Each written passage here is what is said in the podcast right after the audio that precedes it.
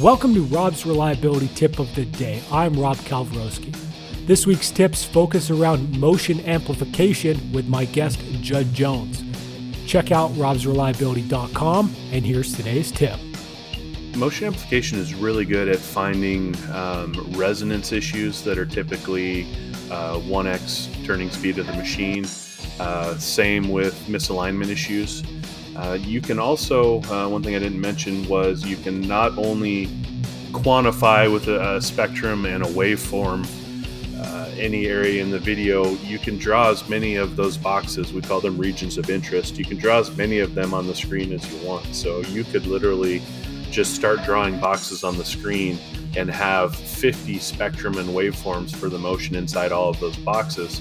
But then you can also compare the phase of any of those boxes to uh, basically any of the areas of the video to any other area of the video. So you can do phase analysis, and because the video is simultaneously collected, it's one video, so it was all taken at the same time. So it's kind of similar to a triggered uh, measurement with vibration analysis. So uh, if you're looking for misalignment, you can check the phase across the machine from one side to the other